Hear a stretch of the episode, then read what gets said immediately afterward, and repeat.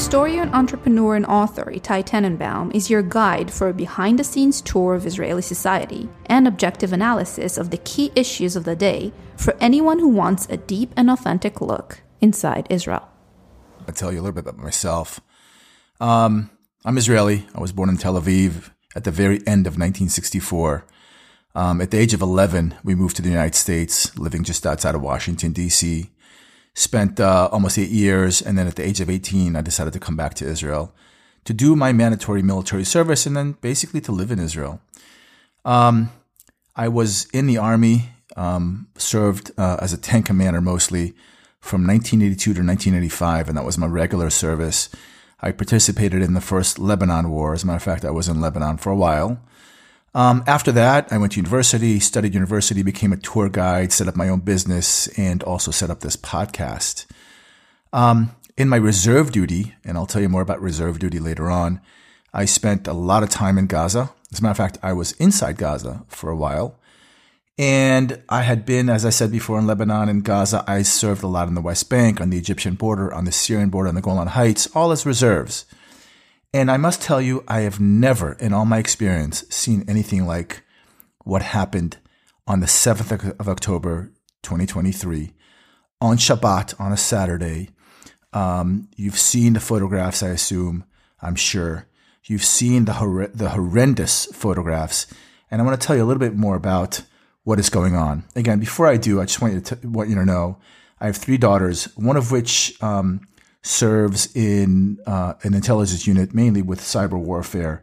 My middle daughter, she's 22. She's passed her regular service, but decided to sign on for a while. And she's uh, on Saturday morning. She was at home for a break, for a weekend off. Saturday morning, when everything began, again, October 7th, um, she was called right back into the Army. Um, and of course, she's been there uh, since. Now, as the horrific visuals uh, were, were published in the media, mostly on social media because the photographs were so, so difficult.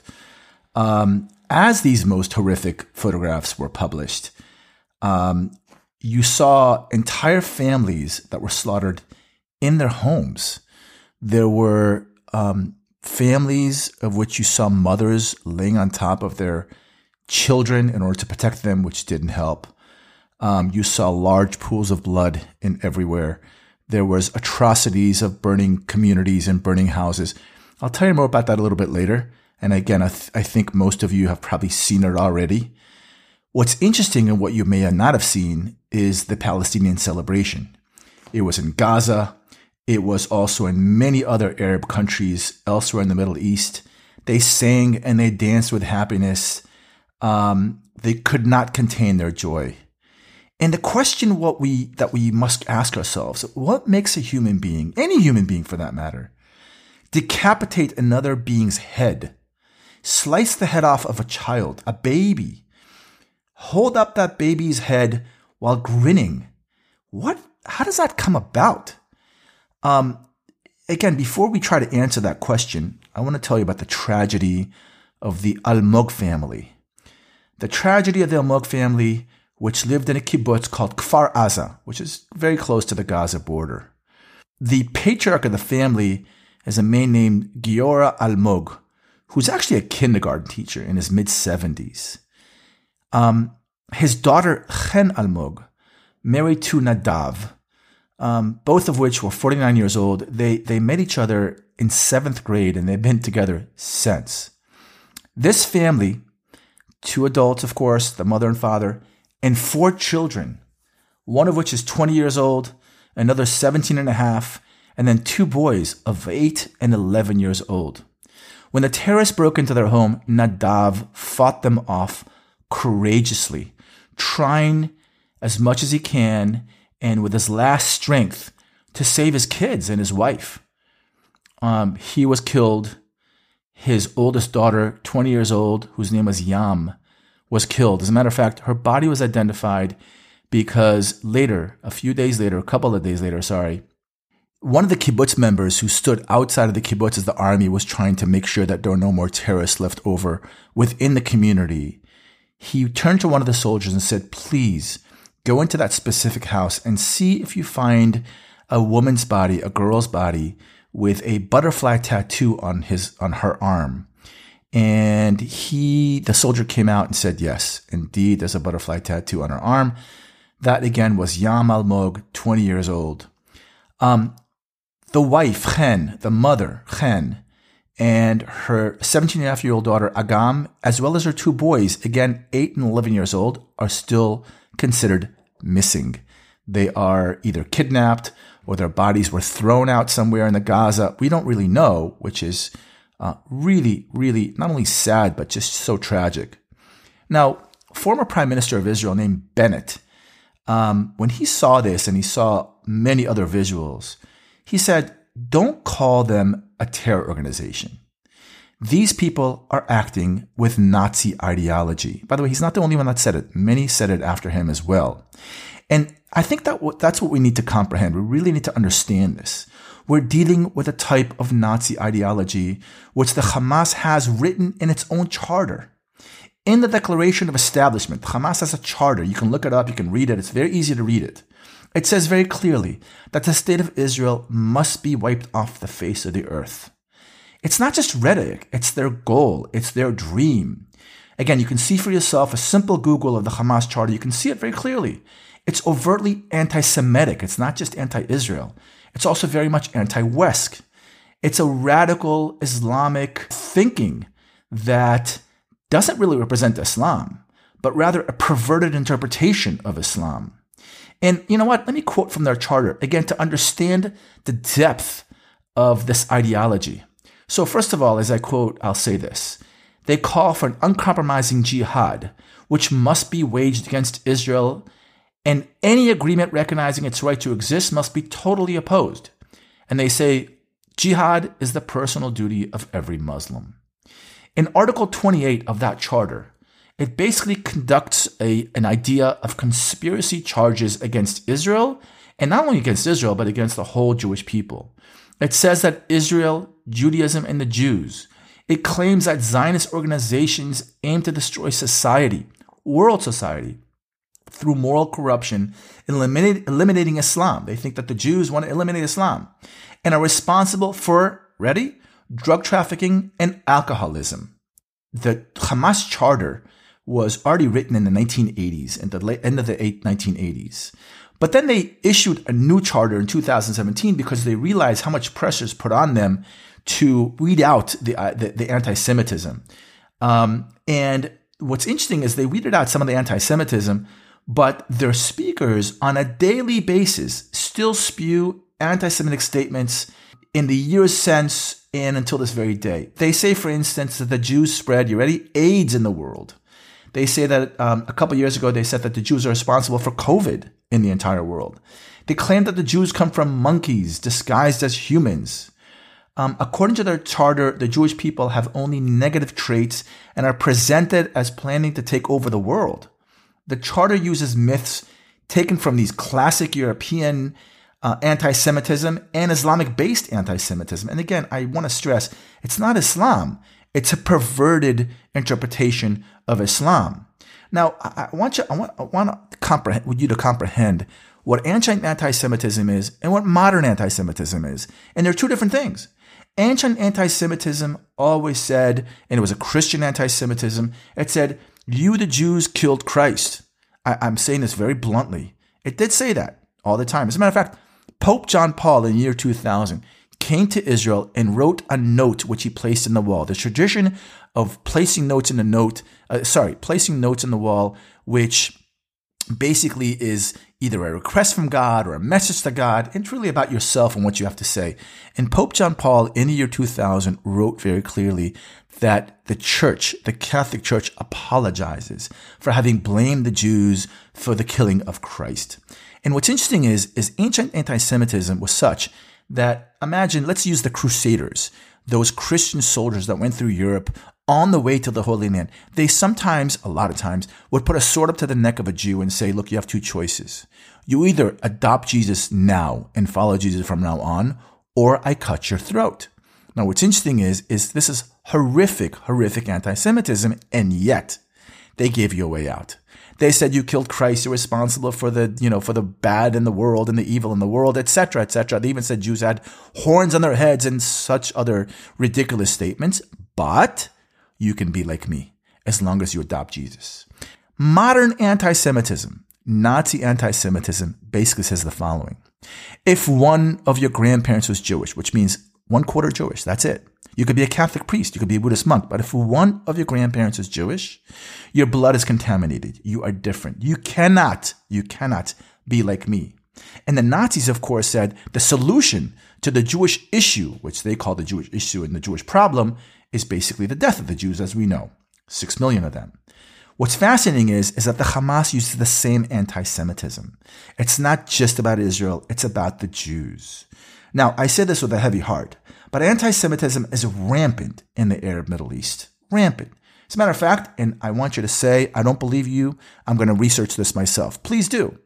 The president of the Palestinians does not belong to Hamas. As a matter of fact, Hamas is his enemy. His name is Mahmoud Abbas, otherwise known as Abu Mazen.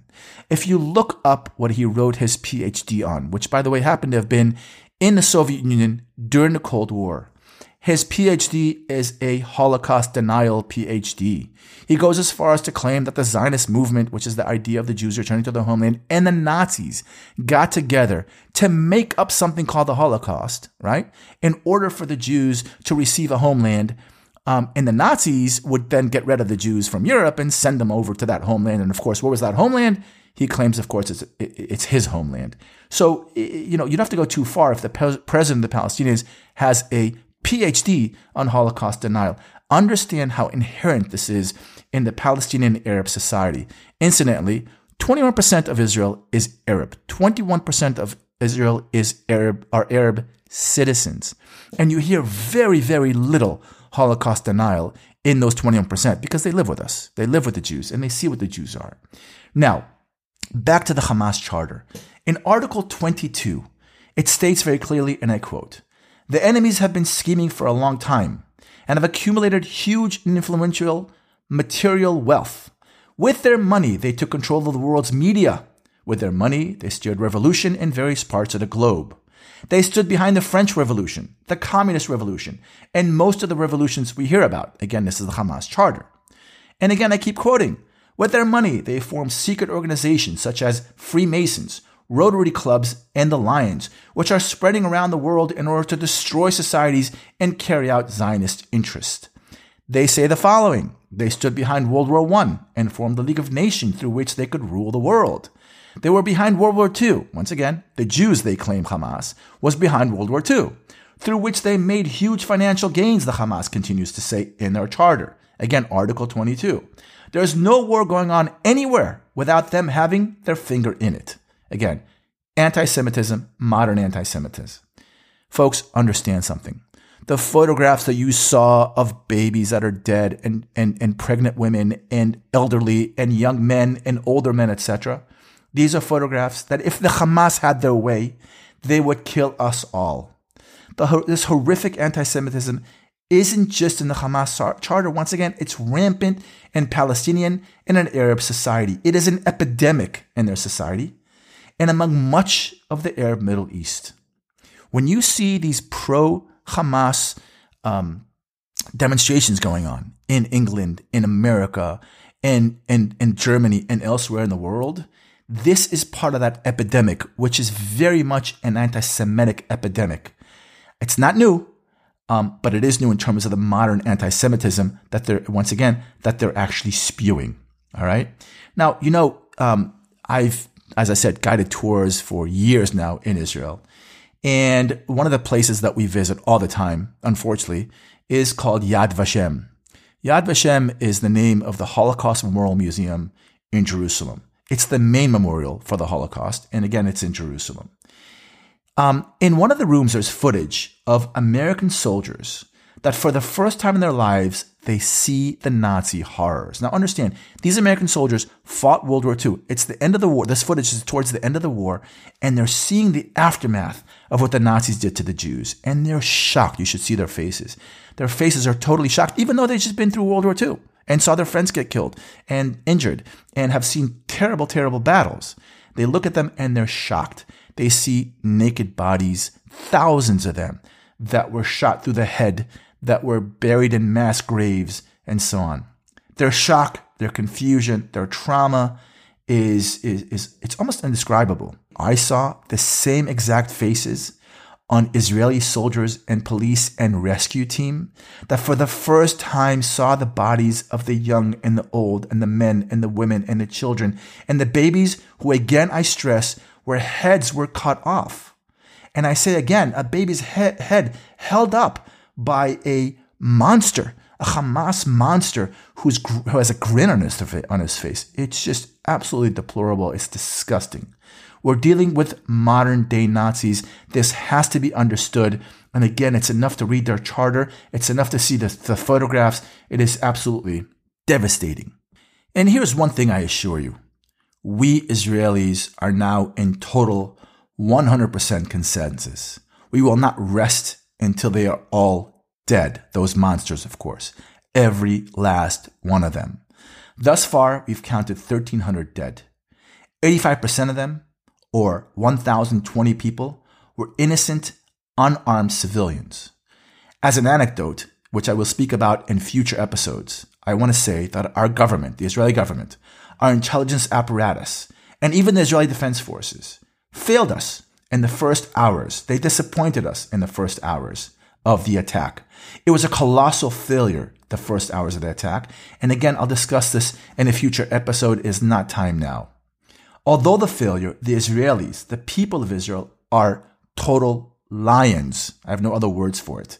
In the last few months, Israeli society was ripped apart by our challenge to, the, to our democracy, our leadership that wanted to um, limit the checks and balances, together with people who supported it and people who were very much against it.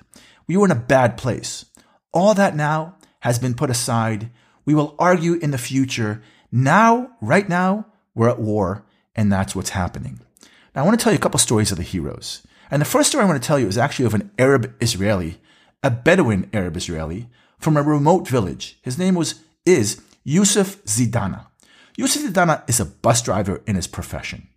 When he heard about the attack, he didn't think twice. He took his bus and drove directly to the area of the music festival where hundreds were killed. And although he came under fire, he didn't stop or turn around. He continued to the music festival, loaded 30 people on his bus, 30 of the participants from the music festival, all young adults, and drove them away to safety. When asked, when interviewed later by TV, he said, We are all Israelis and are all in this together. And again, this is an Arab Israeli who is a Bedouin Muslim. Another hero is a man named Yair Golan. Yair Golan is a retired general uh, Major General. He's 62 years old. He wasn't aware of what was happening, of course, on Saturday morning until his sister called him and said, Hey, something's going on. There's firing down in the south. Something serious is going on. She told him that a friend of hers says people in the south are being are injured. Some of them are, were shot dead. As soon as he heard this, he asked for the location of where this was happening. He saw that he was only six miles away from that location jumped into his car without hesitation, grabbed the gun which he had in reserves, took a couple of the soldiers he, he, saw along the way, and drove to the area of where, of where the, the fighting was going on. As he's there, he gets a phone call from a man named Nir Gontarz, who happens to be a journalist, who says, Yair, he knew him personally, my son Amir is, uh, is, is, is, has just called me and said, Dad, they're shooting at us. Um, and his son was was you could hear the fear in his voice the the, the, the recording it's there's a recorded um, phone conversation you can hear the fear in his voice and he says he was composed enough to say where his location was and even sent his location Nir the father immediately got to his car of course and drove to the location but he was stopped by a police barricade that would not allow her or enable him to go any further Knowing that Yair Golan had already gone past that because there was the barricade was set up after Yair Golan, Major General Yair Golan was already there. Knowing that, he called up and said, "My son, my son has, is on the phone with me. He's hiding in the bushes." And Yair Golan simply said, "Send me his location. I'm going to bring him to you." And he, indeed, he did. I'll give you another uh, another quote from another father who Yair Golan, Major General Yair Golan, also saved. His name was Roni Gaon. And Roni Gaon, who, by the way, is a senior worker in the Herzliya municipality, wrote in a newspaper, the major newspaper of Israel called Yediot Achronot, and I want to quote from that. He says this I want to tell you about an angel without metaphors and without unnecessary stories. This angel's name is Major General Yair Golan. This heroic man saved my son's life and the lives of two of his friends. They were at a music festival, and when the rockets started falling, they ran for cover along with everybody else. They found a hiding place in a bush near the Re'em Reservoir. I immediately went south. A police checkpoint stopped me at the Mishmar Negev intersection. I gave the army officers who were there the exact location of my son and his friends. But for hours, no one came to them, and all this time I was, on the, I was in phone contact with my son and his friends. The Hamas butchers were there looking for them. They hid for hours, hearing the gunfire right next to them. Then suddenly, out of nowhere, the angel arrives at the location of my son and his friends. He called out to my son, calling him by name, saying, Hello, it's Major General Yair Golan. Come to me, I will get you out of here. Next thing I knew, my son's on the cell phone saying to me, Dad, Yair Golan is here. And I just don't believe it. I was in shock. A storm of emotions hit me. I had never experienced these emotions before. And my son said to me, Dad, he'll bring us to you. And so it was. The angel came and rescued them. Just unbelievable. I have no words to thank you, Major General Golan. I salute you. I want to tell you more about Israeli society at this time of, of war. Israeli society came together um, almost like never seen before. At the equipment base of the Reserve Brigade of the Paratroopers, an infantry unit which is an elite infantry unit in Israel, where the recruited soldiers are sent first, motivation is at a peak. A young man named Mai interrupted his vacation in Thailand, got on an airplane, and basically came to Israel. He said, Once this happened, you can't stay in a hotel there. There's also Nathaniel, who will serve in the war alongside of his six brothers. A huge line, thousands of cars parked on the side of the road on route number 40 in Israel, near the Lipkin military camp, is only one of the evidence of the number of reserve troops who were mobilized for the war and showed up. Now, usually when reserves are called up, they call up a certain amount of people. The reports are that of the 100% of people that were called up, guess how many showed up? 150%. In other words, many, many people who were not called up showed up. They want to fight in this war and they want to rid Israel of its enemy. On Saturday morning, one of the lieutenant colonels, his name is Ami Sharet, basically says this. On Saturday morning, I'm jogging on the beach. He usually jogs on Saturday morning. At half past nine, I was already here, that is, in the base, and I was recruiting fighters. He's the logistics officer of this, of this unit. The mobilization process usually takes um, about 16 hours. But this time it was shorter. It actually amounted to about two and a half hours of the soldiers getting to the base and starting to get their equipment to go fight this war. Each soldier who arrives at the unit basically scans a barcode located at the entrance to the logistics complex, and they're told where they're going to go, what unit they're going to, um, and where they're going to be fighting. Back to Nathaniel. And remember, Nathaniel is the one that has six brothers who are fighting alongside with him in the army right now. His name is Nathaniel Ben Menachem. He's from a community called Kochav HaShachar. Nathaniel interrupted a year long trip to the United States with his wife. The two of them were supposed to land in Israel in a few weeks from now, but decided to return because of the situation in Israel. Nathaniel says that in between the fighting, he will speak to six of his brothers that were recruited back into the army as the war goes on. And he basically says that there's one of the brothers is in the regular ranks. That means in the regular military mandatory service, which usually lasts between two and eight months to two years and eight months to three years. And all the rest of them are basically reserves. Um, Nathaniel simply puts it, I think about my parents, the fact that six of their kids are at war. But this is the time where we have to go out and fight because we are fighting for our existence, Nathaniel says. Remember Mai that returned from Thailand? He says this. It's a radical change. One minute you're sunbathing on a paradise island beach, and the next you're on an airplane on the way to fight for your people. Once this happened, he says, you can't stay there in a hotel. I need to join my friends, my army buddies in the south, and again fight for Israel. He says, he goes on and says this Hamas doesn't deter us. And it doesn't matter which political side you're on in Israel. We are going to defeat the enemy. When you see the horror pictures of what happened on Saturday, he says, it gives you motivation. It is painful and very difficult to see we are here from all walks of life coming together to win. Both Nathaniel and Mai are reserve soldiers. And here, let me just explain quickly. And again, in another episode, we'll be more detailed about it. But look, Israelis at the age, at the age of 18 have a mandatory service um, and they enlist in the, in the military women and men. Some serve for two years, some serve for two years and six months, some for two years and eight months, and some for three years, depending on the position and depending on the job that you that you do in the army. That's the regular service. The regular service job or the regular army's job is to hold off an intruder for long enough until the reserves are drafted. Who are the reserves? Well, the reserves are those that have finished their mandatory army service, usually at the age of 21 or 22 sometimes and they are reserve soldiers until around the age of 42 if they're in combat, if they're in a combat unit, that is. And these are the reserves. Understand the bulk of the Israeli military is not the regular army. The bulk of the Israeli military is actually are actually the reserves. As far as we know, as of now, 350,000 reserve soldiers were drafted into the army for this specific war. Of course, most of them are logistics and so on, but there are many, many combat units that are on the border ready to do their job. Now, it's really interesting because we used to have uh, this song in Israel uh, in the 60s mainly. That the song was all about how the world is always all against us. Remember, this is only 20 years or so after the Holocaust. The world's always against us. And the song went on to say, but no worries, we shall prevail. Now, this is interesting because for the really for the first time in Israeli history, um, Israelis look at each other and say, wow, we have an ally that is fully behind us. And that is the United States and its president, President Joe Biden.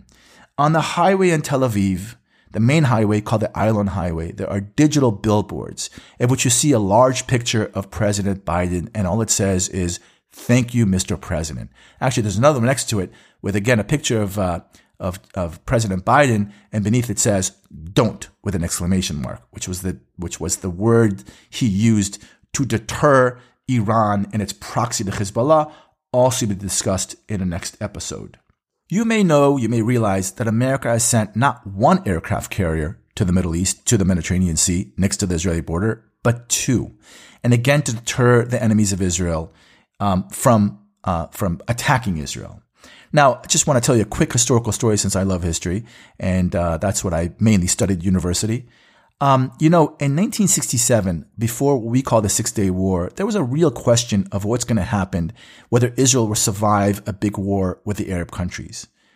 Israeli emissaries, mainly the foreign minister of Israel at the time was Abba Eban, was sent to the United States and spoke to Lyndon B. Johnson, LBJ, asking for an American warship to come into the Red Sea and deter the Egyptians from starting a war with Israel.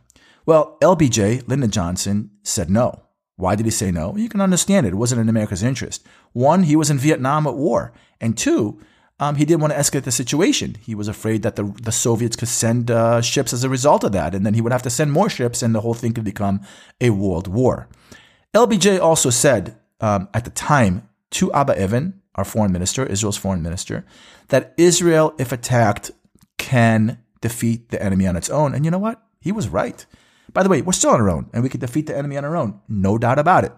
But President Biden does decide to send the two aircraft carriers, which stand by Israel and is a very strong message to the rest of the world.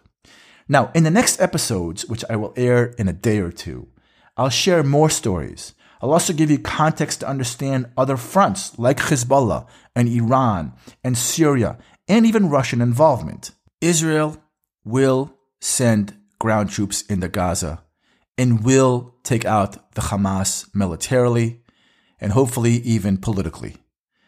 This is a fact that Israelis agree upon, no matter what side of the political scale they are on. That will happen in the coming days, maybe sooner than we think, and I will be here to update you. This podcast, InsideIsrael.fm or Inside Israel by Itai Tenenbaum, needs your support. I need your support in order to continue this going. If you'd like to, you can email me at itai, that's I-T-A-I, at inside Israel, all in one word, inside Israel.fm. If you like this podcast, please share with others. You can access this podcast at insideisrael.fm on the internet, on the web, on our website. You can access it on any one of the media players such as Amazon, Google, Spotify, Apple, and so on.